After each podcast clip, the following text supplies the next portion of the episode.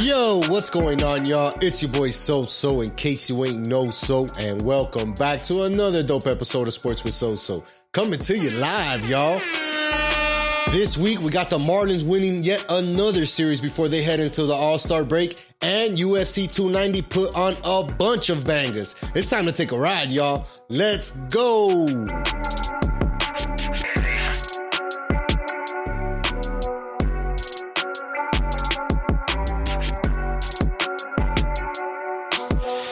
Dog, I want you to bring this energy every time we record, dog. You have to bring this energy every time we record. I mean, I, don't know. Do what you gotta don't know. do. I don't know. I don't know how, if the energy is different somehow. I don't know if it's just being received differently today on Maybe. this glorious Monday. It's a glorious you know, Monday. Tuesday by the time you're listening to this. Hopefully, it's glorious. yeah, the Tuesdays are a little weird. I'm not gonna lie. We gotta wor- we gotta Almost worry about the river when we get to the bridge. Facts. So what's going on? So What's going on, my G? chilling, man. I got the the I OG. see you rocking the OG. You know what I'm saying? So-So. I feel like Terry Crews out here, man. Mm, mm, give me, give me, get a whistle, dog. Is that dog? Y'all can't see this because the angle isn't the best, but fuck, that was awesome. Oh man, That was awesome, dog.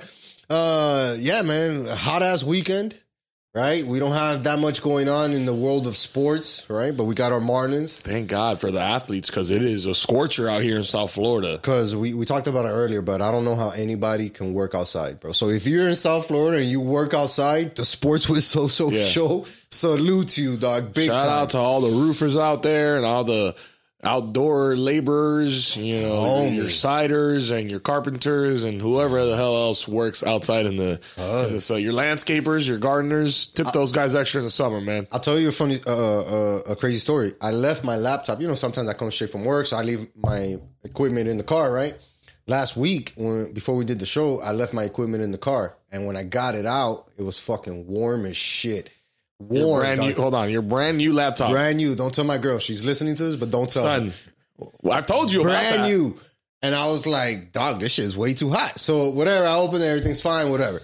But then today, when I got to work, I was like, guess who's coming inside? bro. Remember- Laptop. Remember when you held, held down the RODECaster? I told you about that that day too. I was like, Shit bro, hot, hot. yeah, it gets way too hot in the in the car. Dog, it's Golf clubs safe. too. Golf clubs too, bro. Take them out the truck. Take them out the car. Take them out the car. I always leave my shit in the AC though. dog. Bro, I always would leave my my clubs when my my first set. I would always leave them in the whip because I was always playing. Yeah. so I was like, wow, I gotta take it down. Like It's not gonna mess them up. it messes them up. Absolutely. So, messes Your up. get What specifically? It's the epoxy with the that connects the, the or the glue that holds the Correct. club head and the shaft. Correct. That will you know loosen up over time. So Yeah, and then you find yourself hitting a ball, you know, in the fucking club that goes 15 yards. Uh, Maybe not farther than the ball. And hopefully you can find. I've seen that happen a couple of times. Shout out to Omar. Shout out to Obi. It happened to me with the t- uh, the tester driver that you have here. Oh yeah, yeah, yeah. You put a That- whole the new learning one You put to- a whole new shaft and grip on put it. a whole new grip on it, dog. That shit said, "See ya."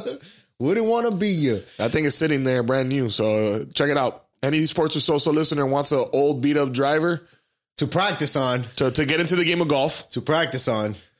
Hit Shout, us up. shout, us- shout, shout out. Hit us up. We we got something for y'all, man. Yes, sir. Um, you know who else has something for us, bro? The Marlins, bro. They they've honestly made this summer completely, completely bearable from a sports standpoint, right? Because right now, Florida st- sports. South standpoint. Florida, right? For us. Um, because if you think about it, Heat aren't in action, right? We're in free agency, waiting to see what happens with Damian Lillard, which we'll get to later on in the show.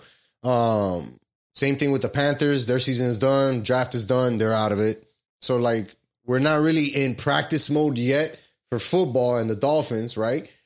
So what do you have left? You have baseball. And obviously, you know, combat sports, your your mixed martial arts, your UFC, your pride. Other other national events. Right, other national events. You got tennis going on with the Wimbledon.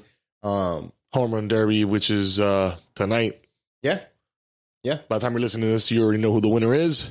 for sure. But but what, my point being, like, the Marlins made you forget that nothing else was happening in South Florida sports, Sure. right? And when when you're talking about a record of 53 and 29 at the halfway point, you have to be not only amazed by what this team has been able to accomplish, right? But you also have to be, you know, kind of have to have your ears perked up and say, bro, let me keep my eye on this team because they're definitely heading in the direction where there's a playoff berth in the realistic probabilities, right? There's a chance to win a playoff game, maybe get deeper into the playoffs. Like there's a lot going on with this team that is just like right below the surface. On the surface, all you see is the record. The Marlins are winning, and they're not as bad as they ever were down here, right? But, right. But, but, I think yeah, I think that's fair assessment at, at a high level, right? Because then you think then you think about it. You got you have a guy who's battling, uh, you know, the MLB to hit 400, and he's only off by 0.12, right? Because he's batting 388. We're talking about Luis Luis Arraez. Um, you have a guy who has emerged as a dominant pitcher from the from the farm system in Eury Perez, right? You have these guy, this one guy in particular that didn't have a had a terrible subpar season last year in Jorge Soler, who's now in the top three, top five of home run leaders in the majors. A guy that we signed two years ago for that particular reason, right? So now and then and then you add everything else on top of that. Jazz coming in and playing a new position, missing games, coming back, right? Um Luzardo Jesus Luzardo being a great fucking pitcher. Braxton Garrett, who we drafted, right, and brought up through our system. Another pitcher who's developing into a real caliber starter. That was my watch. uh, just a lot that you look at this team and say, we got pieces. We have pieces to go out there and be competitive. We have pieces to go out there and win. Now let's go out there and see them do it. And the Marlins have done that, bro. They just won five out of the last seven games after, you know, getting swept by Atlanta, which is the only team that fucking owns us this year. Oh, uh, not this year. Historically, historically, uh, the Braves always. I always say it. I say it on the show all the time. Anytime we bring up the Braves, they got the Marlins number. Yeah, they do, man. And yeah, they're, they are still killing it. They're the hottest team in baseball. You know, if it wasn't for the Braves and maybe one other team, eh, I'm trying to think who else right now is having a great stretch. Tampa Bay. The Phillies were doing all right up until they got to us. You know, Correct. they took that first game and We'll get into those now, but yeah, I think you know. Besides the oh yeah, Tampa, you said right, the Rays. As far as the major, yeah, yeah, yeah. So right? overall, I think if it wasn't for the Rays and if it wasn't for the Braves, you you know all of the league would be on official notice of the Marlins. We'd be the best team in the majors.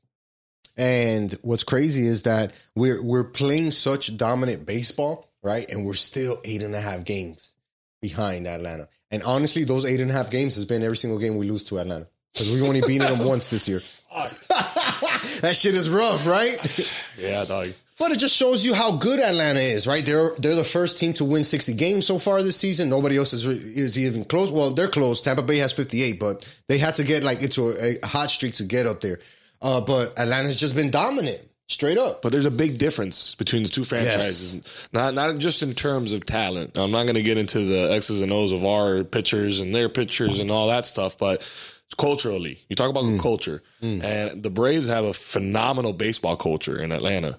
Um, they sell out pretty much every single game. It's it's it's like a place to be. It's you know, it has that environment like your Chicago, you know, at Wrigley or Boston at Fenway. You know that that's what the Braves have cultivated there. So much so where people go there and it's like, oh shit, I, I'm a Braves fan now. You know, yeah. They they under, they they have, they have fun and, and it's a winning product and it's it historically has been a winning, you know, organization. So it's it's that's the one of the main things that separates us and them is we don't have that culture yet. For sure. And we're we're on our way to building it, right? And I feel like this season is a really good platform for them to jump off and, and head into that direction because, you know, like I was saying earlier, we have all these pieces in place, right? And now is when it's starting to come together in order to get the wins to help compete or be like a team like the Braves. You mentioned it. The Braves have won multiple World Series, compete in the playoffs every other year, um, have had 80 win, you know, 90 win seasons a bunch of times. Like those are things that teams have to aspire to, especially when you're like the Marlins,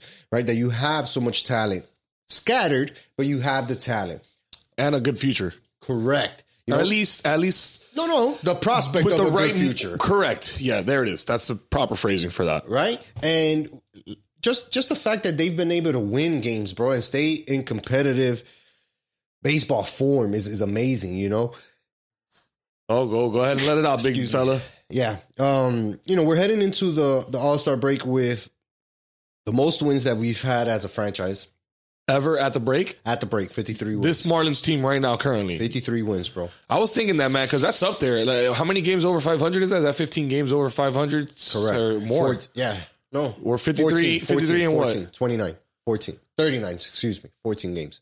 So I mean that, that that that's remarkably way above what I had for the Mar. I think anybody had for the Marlins at this point in the season. Absolutely, man. Joel, when we again we can go back and look at the the see the episodes that we did when the Marlins season was starting. We were like, just keep us in. Five hundred. Keep just it at 500 500 and in the mix and People will look and, and just check the box score and be like, oh yeah, let me flip this channel and see. Oh, the Marlins are losing, winning, whatever. But they're still a 500 team. Now everybody's invested because we have a bunch of things, like I said, below the surface that add actual um, depth and you know substance to this team that we have right now. Luis Arraez is battling, like trying to get to 400 is fucking un, un, amazing, bro. Incredible. I don't even know what word to use because it's so. It hasn't even been done in such a long time. This is a game that really, really matters. Uh, or ha- I take that back. This is a game that really stands on its statistics, right? Like and the history of its statistics. And for Luis Arraez to be really close, really, really close to making major league history is wild. And obviously, you know, it catches the national attention, a guy who's batting 400. But then you look at a guy like Eury Perez. This kid has come in and won a bunch of games for us. He won five games for us, has left with a five and three record before getting designated back down to AAA. And the only reason why he was designated, a lot of people were kind of speculating, like, oh, you know, is He's it the two well. loss? Right. Is it the back to back losses? Because he was five and one and then had two back to back losses. But they also the baseball business side of it, right? Where you kind of want to keep his his rights as a as a rookie type pitcher, not you know get his innings all the way up, get all his games played to kind of play the contract game, right? gotcha. Okay. So that's the reason why. But even still, and even in his last start against Philadelphia, you know, he only gave up one run. He only gave up one run, and we lost Yeah. that game 3 And 0. This is a twenty year old kid we're talking about. 20 year old kid. And we just drafted another high school pitcher and, and another co- Oh, other pitchers. We'll get to them. Right, because the MLB draft is weird. At least Super weird. basketball NBA draft is after the season. Yes. NFL draft is right before the season. Right? Or the NBA no, actually the NBA draft happened during the play After. season playoffs.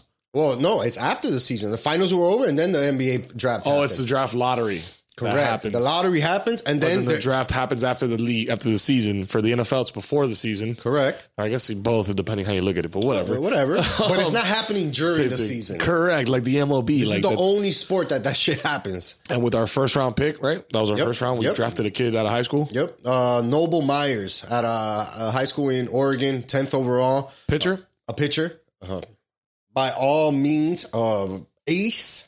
From what everybody is saying, this guy has all of the tools and the skills and the wherewithal mentally to be an ace. He's a guy who's a kid who really commands his pitches, doesn't get rattled too much, can give up a hit, two hits, a big hit, whatever. Comes back in and locks down. Um, has a fastball that can reach triple digits potentially. So he he has skills. He has talent. But with a high school pitcher, you're not going to see that guy in most teams for five years, six years, if he even makes the debut with the team that drafted him. Because you and I know in baseball, you're always trading prospects, right? Yeah. We're trading prospects for this player or whatever. I just think that the Marlins are, are recognizing this is the type of stuff we have to do where we draft players who fit our mold in order to bring them up earlier and have them contribute to the team that we have, knowing that we're not going to be able to pay a huge payroll. And if you look at the Marlins payroll right now, it's not, you know, you can Google it right now. We It's- have the lowest payroll in the. Uh, we're in the bottom League. five every year. Why? Because we just happen to run our baseball team like that, whatever reason it is. But now it's different because there's a formula behind it. Well, I mean, you can't get fans in the stands. There's, you can't justify paying a big contract to these players. You got to work with makes what it you harder. got. Yeah, you got a budget. Um, but yeah, man, if if he's a top ten overall pick, Stud. There's big expectations for that. You know, granted, sure. obviously, I understand what you're saying. You know, we might not, we might never see this guy, um, but you know, at, at least it tells you that the Marlins, you know, are um, are willing to take some risks right now, especially with the draft. I mean, and that's what we've always been able to do is bring up these guys. You know, these these uh, un, not undrafted, but you know, these guys that we draft and we grow internally, and then turn around and trade them away, and they become Cy Young award winners. like Miguel Cabrera. Christian Yelich. I don't, I don't want to get into all that right now, but, But I get you. You I get get it. it. You I get get it. you. I get you. But the difference is, is that again, I think that this Marlins franchise right now, the way that they're operating is in the, towards the sense of like, let's build towards the future while being competitive right now. We have enough to be competitive right now, but let's keep adding. Let's keep adding. Let's keep adding. that's the only way to right? do it. um, yeah, man, and and you, and you got to bring up players, bro. You got to bring up players that again fit your roster, fit your your vision, fit your direction, right? Like all these, you know, words that people use, but they hold some type of value because at the end of the day, when you do have those things or or when you're applying that, you become more successful. Doesn't mean you're gonna win a fucking World Series. It doesn't work like that. You need a lot of luck, a lot of things to fall in the right place, right? Win games. But the Marlins are starting to do those things that can help you get to that place where you have a chance to make it to the World Series. Or, or, or at the very least, when you go to the Win the this- playoff. when you if if you are gonna give the Marlins a chance, you're not a baseball fan. You say, you know what, I don't have a team. Let me go look at this as my local team, and mm, you can go there and have a good time because the ambiance is great. But also, the team is a winning team, and you don't have to root for the opposing team. Like the majority of fans that go to that stadium right now, Right. That's what they are. They're there to see the other team. That's the reality of it. And you know, I dream of a day where that stadium is full and it's Marlins fans. Eighty percent. Eighty percent. Eighty percent Marlins fans, which that'd be f- spectacular. But let's be real, man. There, there's a lot of games, Dolphins games. There's a lot of Heat Marlins games. Um, the Heat, games, games a little are- bit different. But Heat games are probably usually ninety percent Heat. I would say the Heat are the ones where you have the least amount of the opposing fan there. For sure. we have the I best. we have you. the best home home fan. Panthers, I would too. say Dolphins are up there. Um, Panthers are. They- it's- hold on. The away fans travel really, really well, man. They for a lot of those but- franchises in the NHL. But I feel like the Panthers over the last four years have done a good job The of home. right of Yes. building up the home base, right? So now even in the playoffs we saw it. Yeah. Like they were making it difficult for the traveling fans to come down here and buy a ticket because guess what? All the Panthers fans already bought. Yeah, yeah, I can right? see that. Marlins are definitely At the bottom. the bottom of that, or at the top. The, they're the worst. They're the worst Whichever way you at having home fans in, in the stadium, man, and it's sad. But hopefully now this is the start of it. This is not, by no means are we saying you know this is it.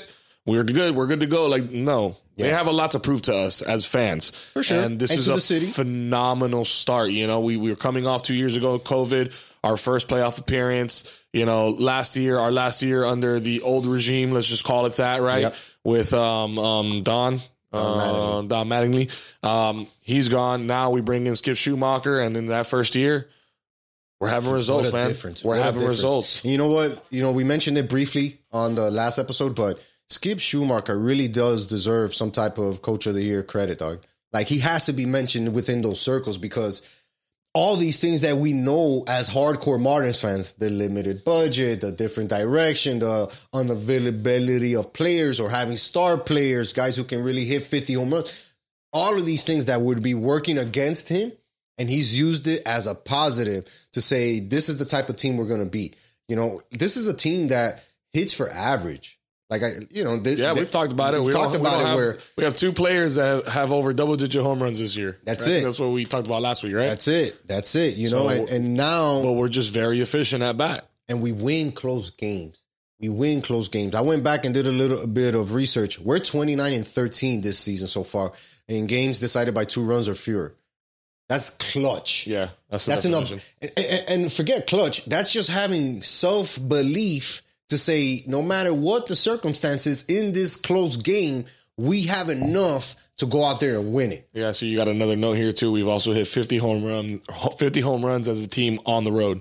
Banging, banging them. That means we can we can do it. we feel comfortable, whether it's here in our park or it's there in your park. Because 50 home runs is a lot for an away team, dog. That is a lot. It's not crazy, but it's not. It's a lot. It's not nothing to scoff at and be like, ah, it's just 50 home runs. Bullshit. No, that keep that right there is a, a great stat line because that keeps us in games right there, especially on the road. And you, you 50% of your games are on the road. Absolutely. So and, and not only that, and, and for the road, it, I, I feel like what it does is it puts the pressure on the home team that's that's hosting us, right? To say, Coño, now we're in. We gave the home run. Now the Marlins are in this game.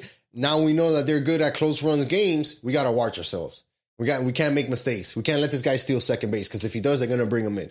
And those are the positions where we're putting teams on the defensive instead of us usually being on the defensive. Coño, let's not blow this save. You know what I mean? Right. Like something like that. Damn, we can't take Sandy out because if we bring in the bullpen, they're definitely going to give up two runs. We're not in those positions anymore, and I think we have to give credit um, to the manager first and foremost, and to the rest of the organization second.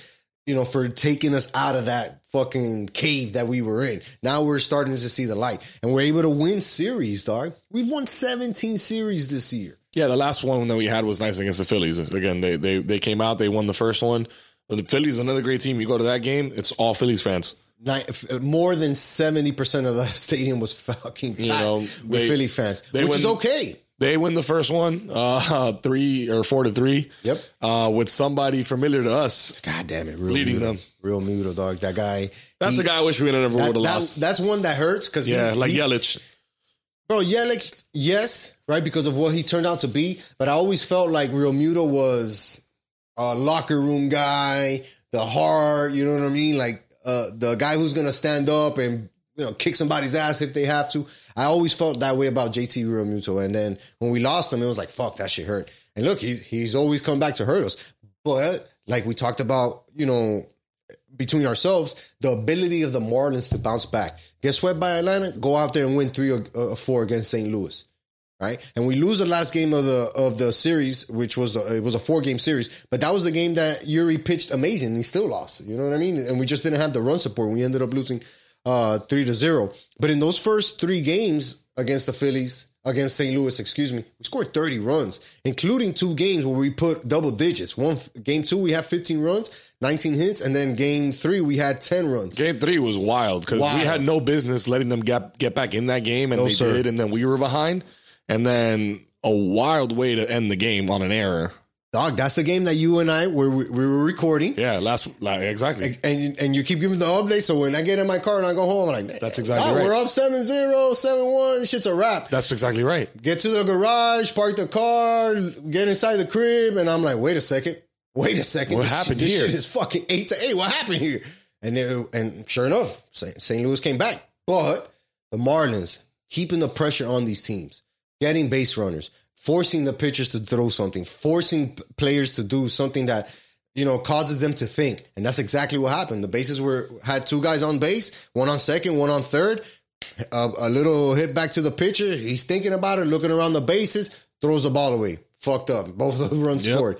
And those are the games that the Marlins are going to win because, again, we never give up on games. Now, that, that game that we lost against um, Philadelphia to start the home series, Yeah, right? sorry, I kind of went out It's of order okay. there. It's okay. We lost three to four, right? And even still, it was they had to hit a home run, a two run home run uh, in the top of the ninth off of AJ Puk in order to win that game. Right. And even still, the Marlins in the bottom still had were able to get two base runners on. They weren't able to bring them in because one got hit into a, a double play and the other guy just got on and the game was over after that. Yeah, Sandy had a good game. But Sandy pitched an incredible game. That's the guy that we, we haven't really spoken about too much in a positive light here on the show Uh, little by little, you've been ramping up more. You've because been- he's been playing because he's correct been pitching better. He right? started off slow. Now he's kind of getting back into what we what we know. Yeah, can do. man. Yeah, man. And, and and I love to see it. So it kind that game hurt a little bit more just because it would have been like, damn, we would have won six out of seven games had we won that game, right? And it would have been, you know, we're a half game closer to Atlanta, a half game farther from everybody else in the wild card. So like it, it would have mattered, and it does matter. But just just the fact that the Marlins are able to bounce back off of games like that, where you your your your closer gets rattled, he gives up a two run home run, the bullpen is shaky, nobody really had a good day at the plate, and then you come back and you end Philly's thirteen game ro- road winning streak by beating them, sing, you know, fairly handily. Pretty much all by Soler. Hit a home run, uh, got had two singles that day, you know, had a sac fly RBI, like just timely hitting. And it's never one guy. It's always a combination of guys that that kind of contribute. And that day, you know, we were just able to be the better team, the better baseball team. Because sometimes baseball is all about manufacturing runs, dog. It can't be all about the long ball. The long run, yes, we have to do it as a team cumulatively. But like you said, sometimes it is going to be just one individual. Facts. It is. And and and look, Jorge Soler deserves our praise right now. Yeah. right? Because we were like, bro, where's the Jorge Soler that we were promised? Where's the guy who can hit 20 home runs? And not saying that I needed 20 home runs from Soler, but I needed him to be productive. And what he's giving us now is way beyond the regular production that, that we were hoping for, right? Because this guy has not only had big home runs, he's also had timely doubles. This is a dude who I think he's second or third on the team with doubles hit this season. That's amazing because he's not a fast guy, but he's putting the ball into the gaps where he can make it to second Yeah, he base. buys enough time. Buys enough, enough time. Uh, another guy we got to talk about, one who had an amazing, uh, you know, day on Sunday. versus the Phillies to close them out as we won 73, 7-2-3. Uh, that's Bryan De La Cruz. You know, usually when you think of De La Cruz, you think a good glove, right? He's a defensive outfielder, really good with his glove, has a hell of an arm, can throw out guys. Not a problem to have him out there in that ballpark. But this year, he's just stepped it up when it comes to batting, bro. And he's hit timely hits. This game, he went four for four, had two singles, a double, and a home run to kind of help the cause. But just the fact that this dude is You being kind of just breezed over that, homie. nah, man. you just kind of breezed over that. You just literally breathe. Read that stat line back, please. I'm gonna read it again. Read the it guy had time, dog.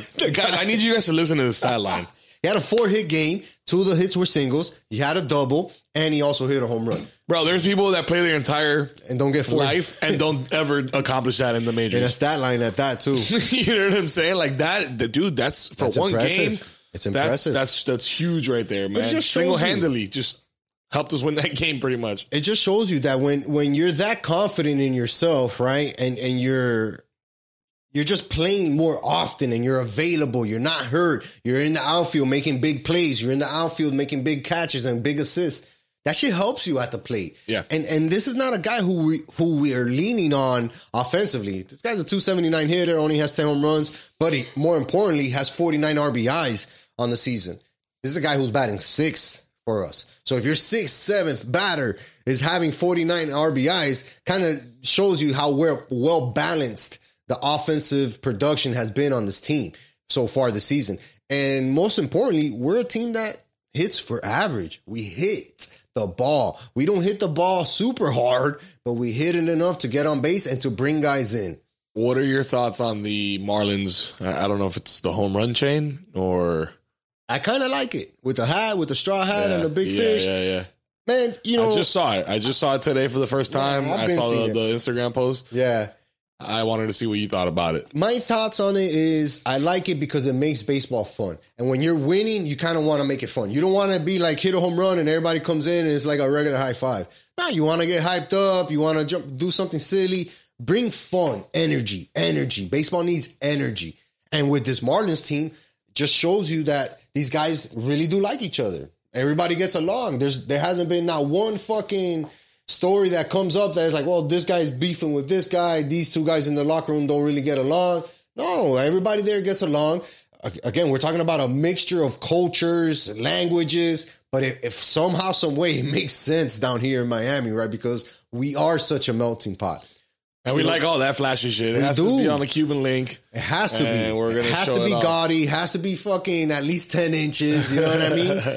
But and- yeah, you're absolutely right. That fits the game, fits the persona of these guys. They love to celebrate, and and especially when you're winning. You know, if you don't have a reason to bring it out, it's it makes it a lot worse. Hey, you're talking about thing sitting around winning. collecting dust. You're talking about winning shit. This this Marlins team is doing a lot of winning, man. A lot of winning. And I, I think just winning that last series before the All Star break against the Phillies was a reminder, right? Like, hey, the job's not done. This is just a halfway point, right? Everybody go get your rest. Luis Arraez, you're having an amazing season. Go represent for us. Jorge Soler, go out there and represent for us. Those ma- are our, our two, two all All-Stars. stars this year. Jorge Soler made it as a DH, and Luis Arraez is the starting second baseman. Fantastic. He deserves it. Absolutely. After the season that he's having, come on, dog. Like, you can't name me one other baseball player that deserves a, a, a starting spot more than Luis Arraez. Dog. Yeah, the guy's trying to hit four and 400, dog. Come on. Come on, man. You know? Um, Historic stuff. Um, historic stuff, So dog. we got tonight. By the time you listen to this, the home run derby would have happened already. Correct. And then you have uh, the All Star game itself. Yeah, on Tuesday. On Tuesday tonight. By the time you listen to by the time you're listening. And in the home run derby, you have Luis Robert Jr., who's leading the majors in home runs. He's taking on Adley Rutschman. Uh, Pete Alonso taking on Julio Rodriguez. Mookie Betts versus Vlad Guerrero Jr. I'm excited to see that one, as a matter of fact. And Adolis Garcia versus Randy Arozarena. Um, Who cares? Nobody. Nobody, But- because none of our Marlins are in there. What I want to know is uh, what do we got? When do we come back from this little break? When's the next Marlins game? The next Marlins game, I know that we start the series against Baltimore, so we're starting the second half of the season on the road, two back to back on the road. As a matter of fact, Let's do it. Uh, first game will be July 14th, so at the end of this week, okay. Friday.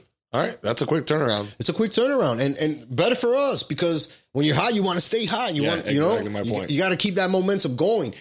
And more importantly, I feel like this break is going to help out a lot of our major players, right? We, talked about Jazz on the last episode. Um, he's coming on. He's going to be able to come off the DL, the 15 day DL that he was placed on for the mild oblique strain. Hopefully he gets to rest. He doesn't have to worry about going to the All Star game like he did last year and do the pictures and the this and the that and the other. He gets to focus on getting healthy and getting back to playing baseball, right? Which is obviously what we want. Uh, I just saw today that Johnny Cueto is also, you know, nearing a, a return here for the Marlins. That's another arm that we can use not necessarily as our number two, number three guy, but shit, Just go out there and get have. some innings, right? If we need you out the bullpen, go be the bullpen guy, whatever, yeah. right? Especially when it, if we do make the playoffs and we get into that mode, um, that's just another arm that we have, oh, right? Oh, yeah. Um, who's another one that I'm missing? Shit. Ah, uh, players that are out there to come back. Yeah, man. There was one more, dog. Damn it. You just said uh, Jazz, Cueto, Oh, Jonathan Davis went down. Um, Nardi, he went down on the 15 day DL, right? He's a big piece of the bullpen, Andrew Nardi.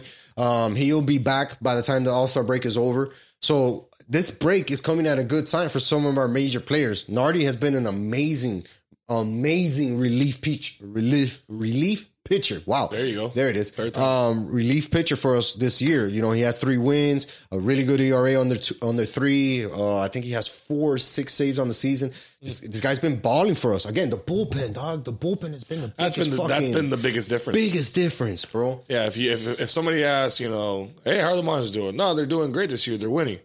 Really? Haven't they? Weren't they struggling a little bit last year? Like, yeah. Like, all right, what's the biggest difference?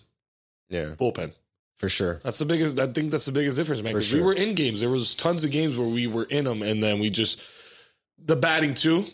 I think you know, but if you had to just pick one, I would probably say bullpen. The fact that we're able to save games. There were so many games we just couldn't get, we couldn't save last year. And, and this is coming off of pitchers like Sandy could have probably really won another four or five games last year. T Rock could have won another four or five games last year. That's another guy who who's missing right now. That in the second half of the season is going to be like a a trade that we picked up because it's like, oh, here's a starting pitcher for free. It's like, great, put him in there. Cueto, same thing. Oh, put him in there, right? Now, the difference with this team from last year is that they are able to win those close games. And that record that we stated earlier, uh, I think it was what? 53 and 39? Tw- no, 29 oh. and 13 in, in two run in games oh, yes, decided yes, by yes. two runs or less. That's, that's, bro, that's huge. That's what leads you to win 17 of the series that you've been in so far this season. And the only series that we've really been dominated in is against Atlanta. Yeah. So every other series we have a shot and we're more than likely going to win it.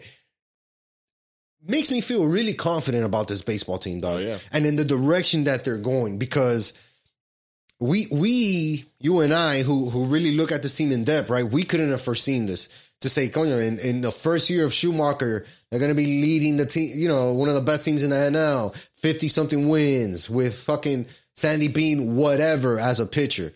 There's no way we would have thought that. No, I wouldn't have put money on that bet. Hell no, right? But now we see it, and it's like, yo, this this team a could come back next year exactly how it is because we don't have now one person making major big bucks, so we can bring everybody back or add pieces. Well, that's also right? also could be a problem. People that are playing well could go out and get deals if they're not under contract, which is okay because at least at least it shows that you're you're you're a competitive squad, and if that spot empties out, you'll have a free agent that says, "I like what the Marlins are doing." This team, this franchise, they're heading in the right direction. They're taking care of their players. They're investing into the facility. They're investing into the fans. They're investing. I want to be a part of that. And I mentioned the fans, investing in the fans because of how the Marlins have made going to the games so affordable. You have the four for 44. Any day of the week on a Tuesday, Wednesday, Thursday, you can get a, a, a ticket for seven bucks. You know what I mean? Like parking is five bucks in certain places. They made it very affordable to follow this team as is right now. And if you haven't already, you need to start doing so because that that whole uh, ballpark this entire weekend, Friday, Saturday, and Sunday was packed. I think it was like 16, 19 for Saturday and like 20 for Sunday, as far as attendance goes.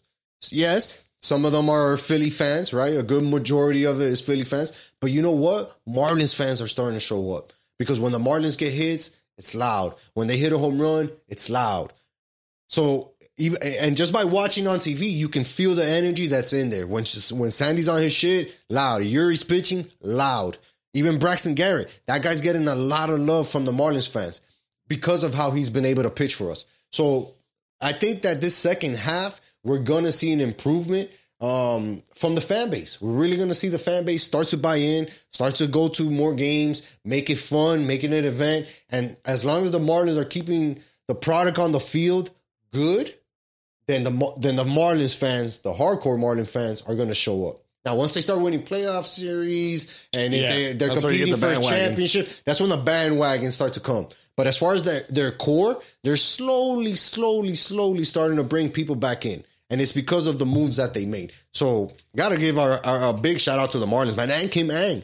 You know, uh, I personally had a lot of questions about how she was going to be able to lead this team and this franchise after the Derek Jeter shit right? Because it, it ended dirty. It was kind of a bunch of he, oh, they did this, I didn't do this, and vice versa, talking shit behind each other's back. And the way that the Marlins and Kim Ng have, have dealt with that and come out on the other side looks like everything is working out for them, bro. And and I'm excited to see it, bro.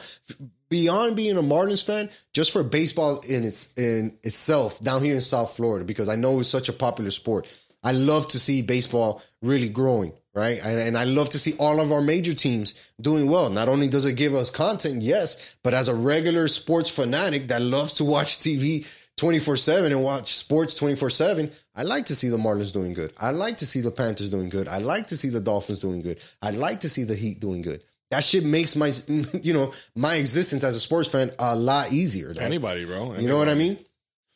Second half, man. Second half strong. Second half is going to be strong, strong. And again, I think that the Marlins are are in a really good position where they built up the the the kind of the fortitude, the mental fortitude to say, let's go after this, man, because we're we're definitely in a position where we can make some noise and make some damage, bro.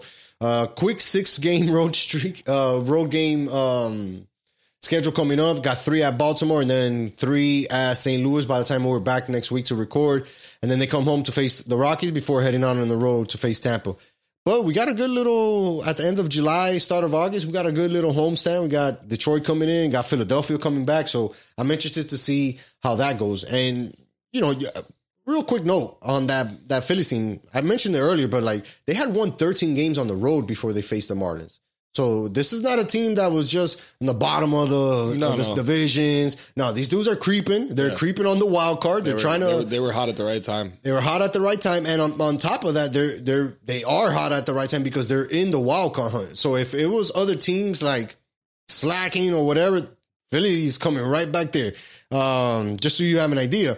Marlins are leading the wild card. Arizona's uh, also in that wild card spot, and then you have San Francisco tied pretty much with Arizona. And Philadelphia, half a game back. Milwaukee, half a game back.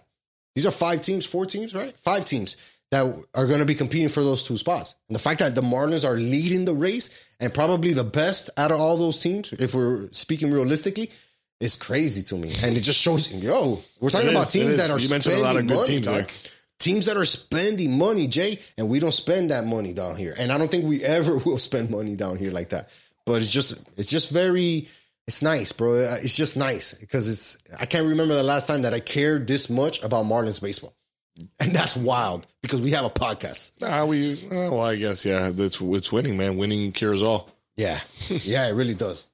And I hope that the Marlins can continue to win after the All Star break. Um, you know, Luis Arraez can have a good showing out there in Seattle. Uh, home run derby, hopefully, is not whack. And we'll see how the game goes. You you never know, bro. Winner, I think, gets to host the World Series, right? I think the the winner of the All Star game.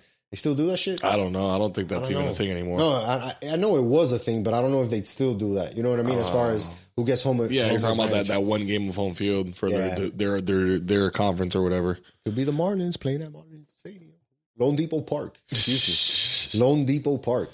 I'd rather go back to the days where it was Joe Robbie, but that's just me. Mm, nah, I, well, yeah, because then you would still have the Orange Bowl around. So there you go. Good point. There you go. Uh, let's let's jump into our next topic, man. Um, UFC 290. That shit was fire, and it was fire because the card was really stacked with names, but you didn't know how the all the fights were going to turn out. You didn't really know, you know what I mean, like who was fighting who, and is this guy going to be able to really be good? But every single fucking fight that was on there was amazing. This was one of the few fights, right, where the the early prelims are fire, have a knockout within um a, a, a knockout and a submission in the early prelims. Same thing in the regular prelims, a knockout and a submission, and then in the main event you get all all of that. And in the main event, I think what was it?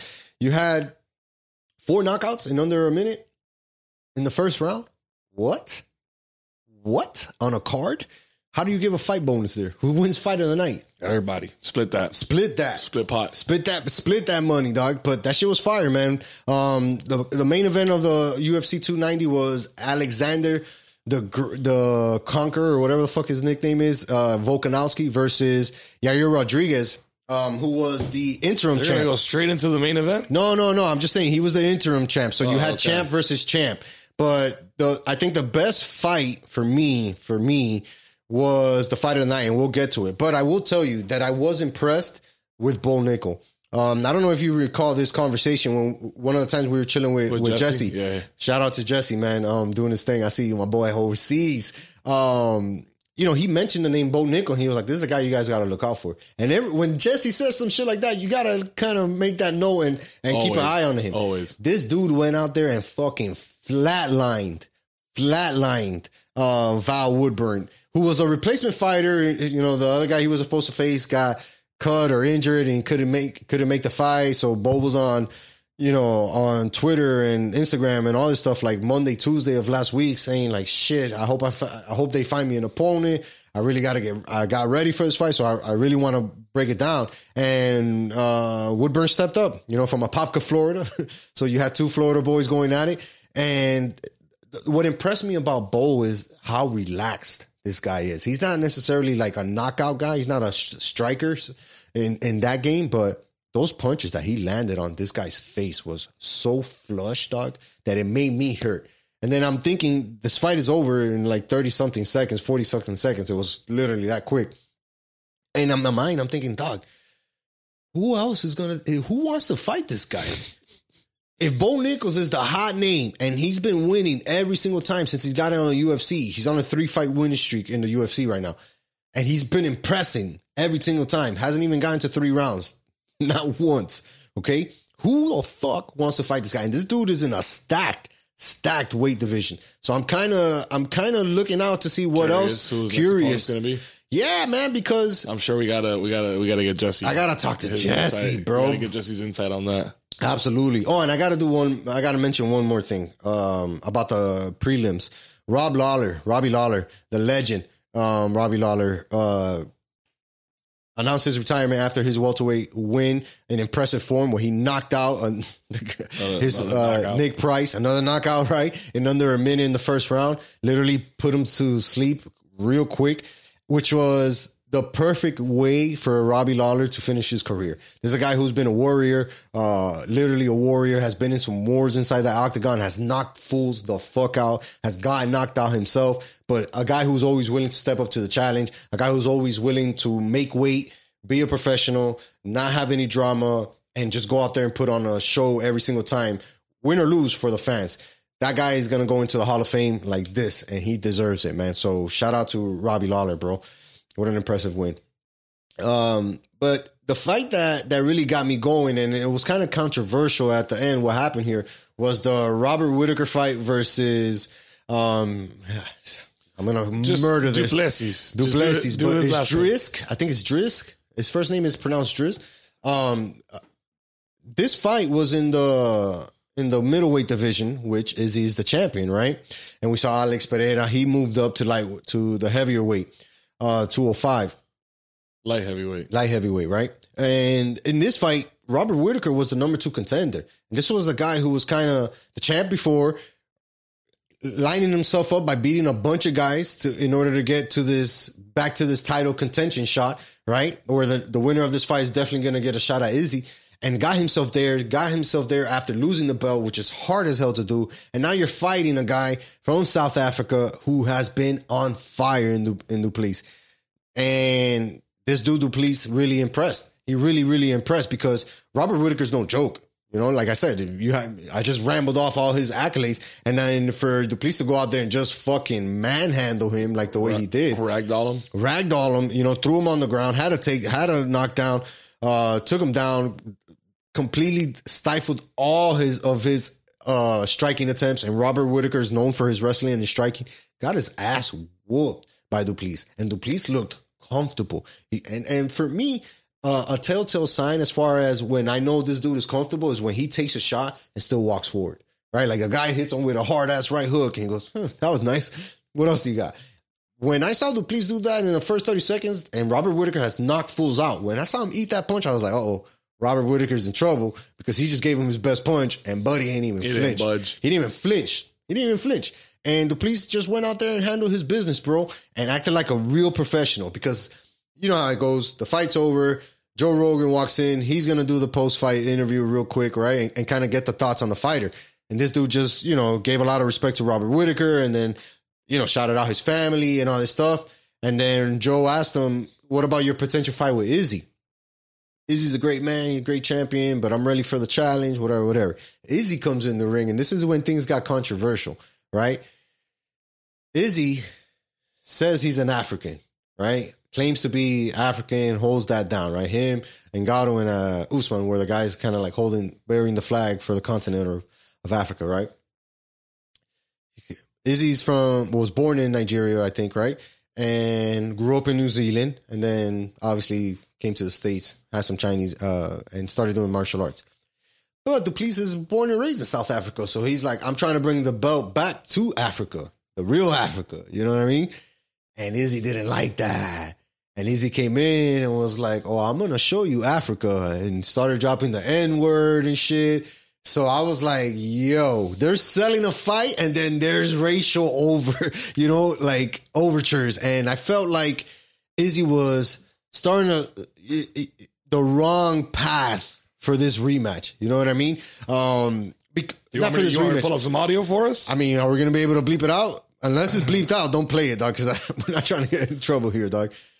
Go ahead, play it. Fuck it. Why on, not, dog. dog? You think Fuck we're gonna play come it, on, play it, bro. play it. See, I want to see here. While you set it up. Oh, I gotta get yeah. Go. Yeah, go ahead and set it up. Um, but but we're gonna play the sound for you guys. But like I said, I just think that Izzy approached this fight in the wrong way because now he's making it a black white thing, and that shouldn't be the case. It should be you know Nigeria versus South Africa type shit. You know what I mean? Not oh this dude's a poser and he's trying to be an African, but he's white.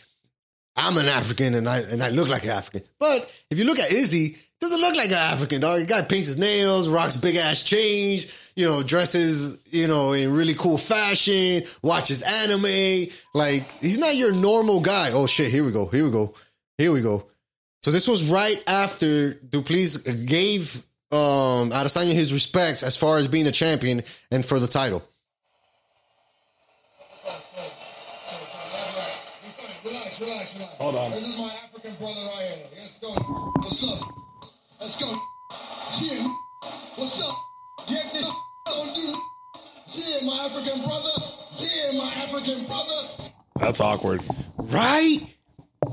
And for and, and again, dog, I'm not black. You know, 23 and me says I got about 30%, 40% in me, 50%. That's cool. But these guys are are are are trying to sell a fight. You're not trying to sell a racial war. You know what I Yeah. mean? Like dropping the N word, dog. that might do it right there. Oh, for sure, for sure. If this was like the like the first of the many times that they're gonna stand in front of each other for the next two three months, like what else can can be said, dog? Like for you to f- drop the N word, dog, like you know that you're taking it an extra level when you do that, especially in the ring. You know it's pay per view. you know everybody's he might watching, Be, he might be taking offense to this. You know, this is a white guy. but he's a real. You know, claiming Africa. Like, what are you trying to say, bro? Like, you know, like you know, Africa in the the, the zeitgeist is like. Uh, you identify a black person with Africa, you know what I mean? For so sure. maybe he's taking some of that, or even maybe he's possibly just kind of leaning into this to do exactly what we're doing right now. Talk about it. Sell the fight, have us talk about it, build it up for them. You know, maybe Izzy's gone full heel, you know, a, a la wrestling. maybe. He's a he's. I can see that. I can definitely see that, and that's his way of doing it now. I guess. maybe a little bit of both. I guess, but do you think that Izzy needs to do that to sell a fight? I don't think he does, but I don't think it hurts. Honestly, I, I don't think it hurts. I think it's great. I don't know how I feel about it, to be honest with you, because just a little. I- When I said awkward, it's awkward for Du Plessis who's sitting there going, "Yeah, this is for Africa," and he's going, "Yeah, Edward." yeah, You bro. know what I'm saying? Like, But this dude is a real African. Like, what are we talking about? Yeah, like he was I- born there, dog, Yeah. and raised there. He never left the continent. South Africa. He's from South Africa, dog. You know what I mean? Like, what do you want him to say? That he's white? He's not white, you know? He's African. But I guess that's what's gonna make the fight interesting, you know. Um, and I, I really do think that at his size, he's he's big enough at six feet to kind of give Izzy a little bit of problems. Izzy's six three, six four, so his height and his weight usually gives a lot of people um, problems. I don't know, man. I don't know if Izzy needed to do that because now I think that Izzy's gonna make himself to look like a little bit like you said, the heel and be the bad guy. And usually that's not his strength. That's not his forte. He's usually the cool guy, the easygoing guy. I'm cool with all my fans. You know what I mean? I respect dudes. I'm all about the art. And now he's taking it to a different direction, one that we haven't seen from him. And I just don't know if it was appropriate for that specific moment. You know what I mean? yeah, yeah. We'll see. We'll see what happens. definitely controversial because I know a lot sure. of a lot of people are going to be talking about that moving forward, bro. Um, let's jump into the fight of the night: Alexandre Pantoja versus Brandon Moreno. Uh, Pantoja's Brazilian, Moreno representing the country of Mexico.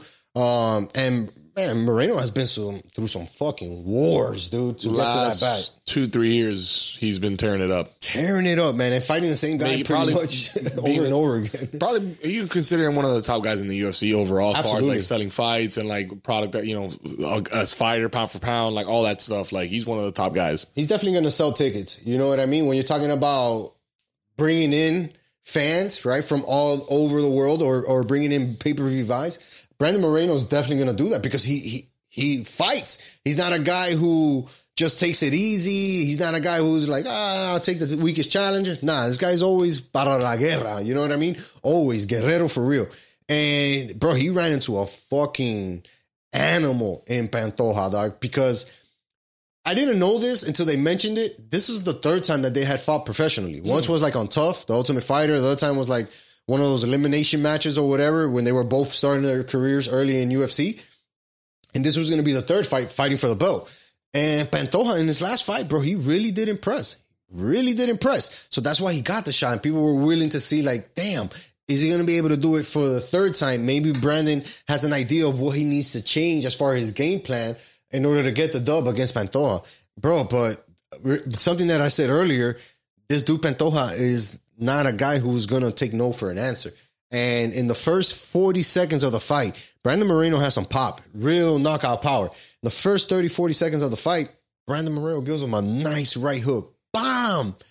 Pantoja just eats that shit. Walks straight forward like, bro, you're going to have to kill me.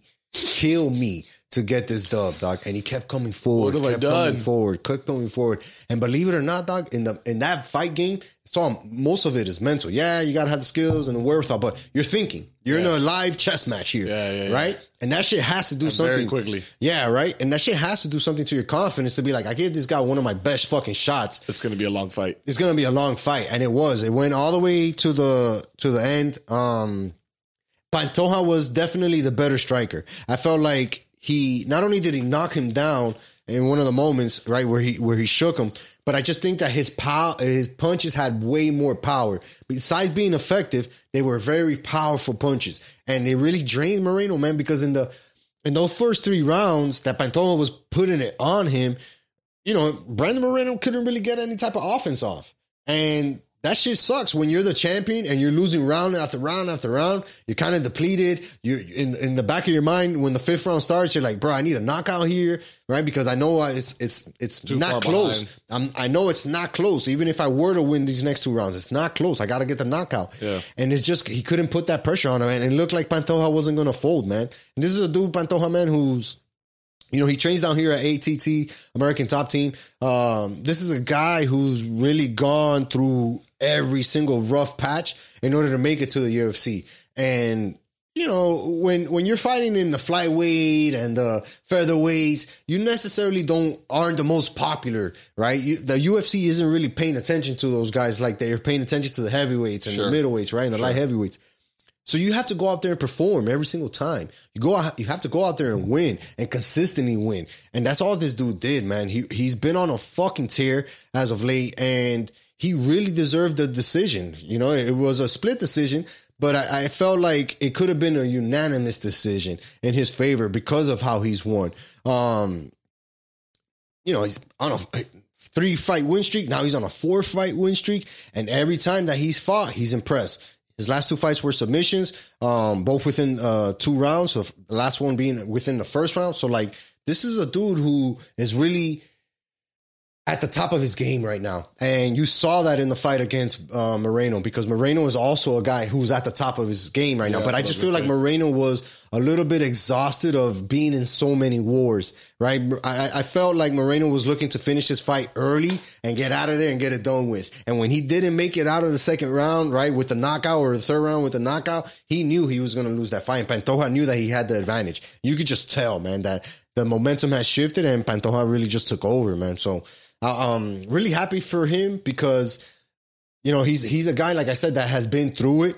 Uh, I saw a little bit of his personal story. Same thing like Moreno. Like why and, and one of the main reasons why I, f- I like and love watching Brandon Moreno fight. These guys are coming out here to entertain. They're not coming out here to just fucking dilly daddle and you know kind of not take damage. Nah, Right. they're walking forward. They're willing to get punched. They're willing to give punches. They're willing to get kicked. They're willing to give kicks. So these guys make for an exciting fight. And honestly, I hope that if not this year, some point early on next year, these guys get a rematch.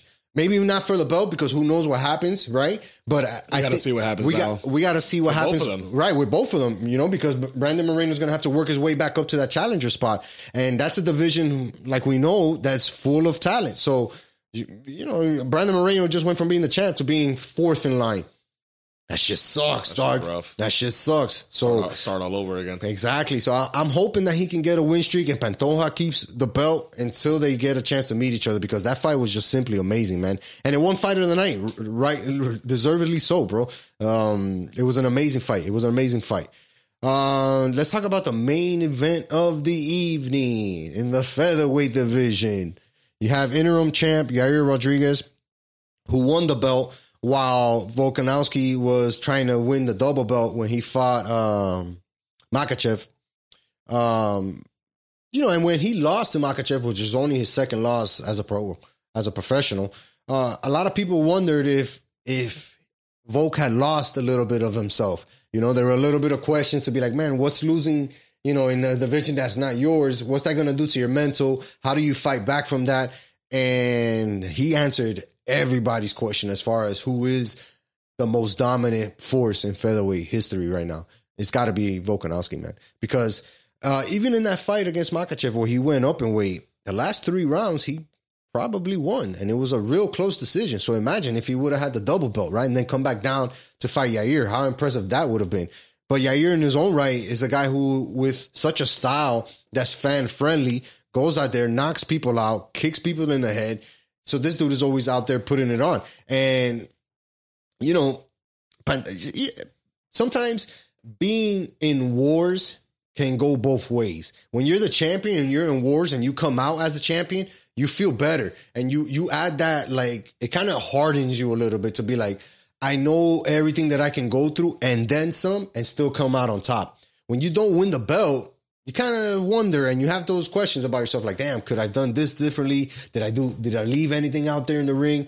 But Volk, man, Volk came out and just fucking showed why he's the elite of elite when it comes to the featherweight. And he was dropping bombs on Yair, dog. I think after that fight, he moved up to the number two pound for pound, He should be number one just after opinion. Johnny Bones Jones, and it, uh, that's what a lot of the comments that I saw were a lot of people saying he should arguably be number one. because of the amount of fights that this dude has had to go through, dog. Like this, he like I get it. John Jones is probably the most. He's the LeBron James of UFC, right? Where he's one of one. There never will be another Bon- Jones again, right? He's like a Shaq, a Jordan, whatever.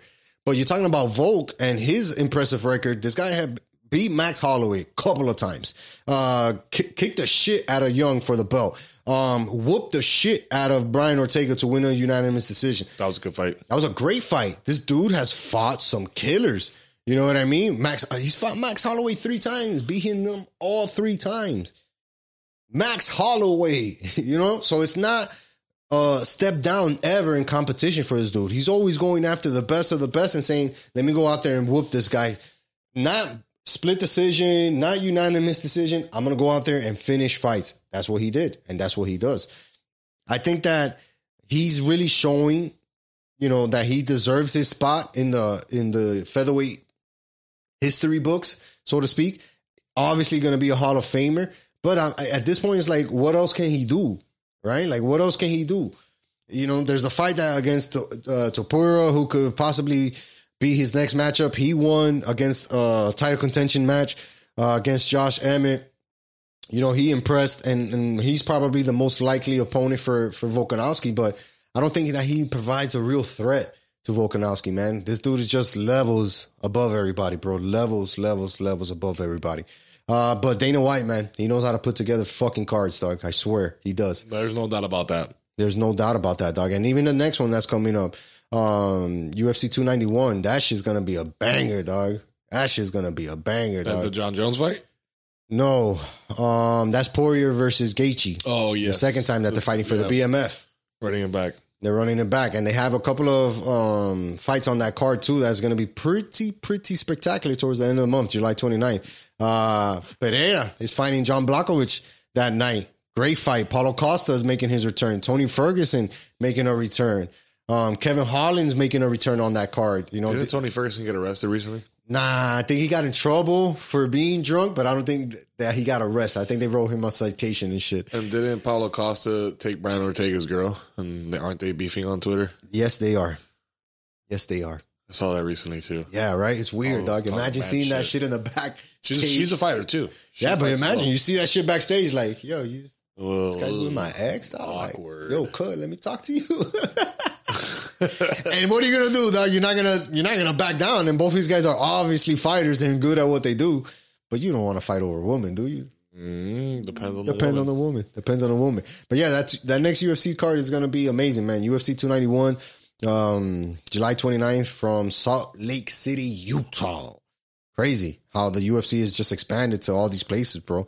But it makes sense, man, because it's it's uh, it's the sport that brings the most action, you know. And even that day, it's gonna be interesting because July 29th, I think that's the Errol Spence fight too, versus Crawford.